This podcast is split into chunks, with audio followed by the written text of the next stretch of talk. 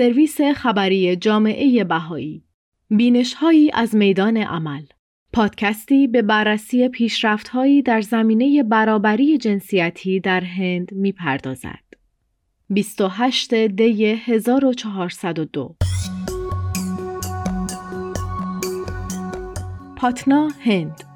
باهاونا آمراسان عضو هیئت مشاورین قاره‌ای آسیا در بازدید اخیر خیش از مرکز جهانی بهایی طی گفتگویی با سرویس خبری جامعه بهایی از فعالیت‌های جامعه سازی بهایی در روستاهای بیهار در هند و تأثیر آن بر ایجاد فرهنگی جدید از برابری سخن به میان آورد.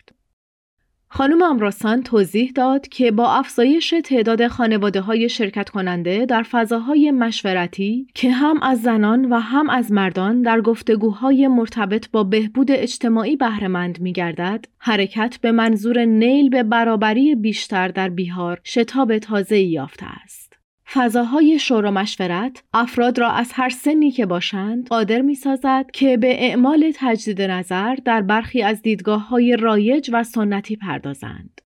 عقایدی که معمولا مانع از پیشرفت تحصیلی زنان و دختران جوان گشته یا آنها را از مشارکت در تصمیم گیری در حوزه های مختلف زندگی باز می دارد. خانم آمراسان گفت بسیاری از پیشفرزها و افکار نیاز به تغییر و تحول دارند ولی به منظور ایجاد این تغییرات باید در وهله اول درک کنیم که اصلا دلیل وجود این باورها چیست افراد شرکت کننده در این بحث های تحول آفرین تحت هدایت اصول معنوی به بررسی علل و ریشه های مسائل اجتماعی غالب می پردازند. اصول عدالت و یگانگی نوع بشر که در کانون تأملات این افراد بوده آنان را قادر ساخته فارغ از تفاوت‌های ظاهری وحدت در عین تنوع را ترویج کنند خانم آمراسان بر تأثیر عمیقی که این گفتگوها در تقویت آگاهی فردی و نیز ترغیب اشخاص به بررسی و تحلیل عادات فکری و رفتاری خود دارند تأکید فراوان کرد.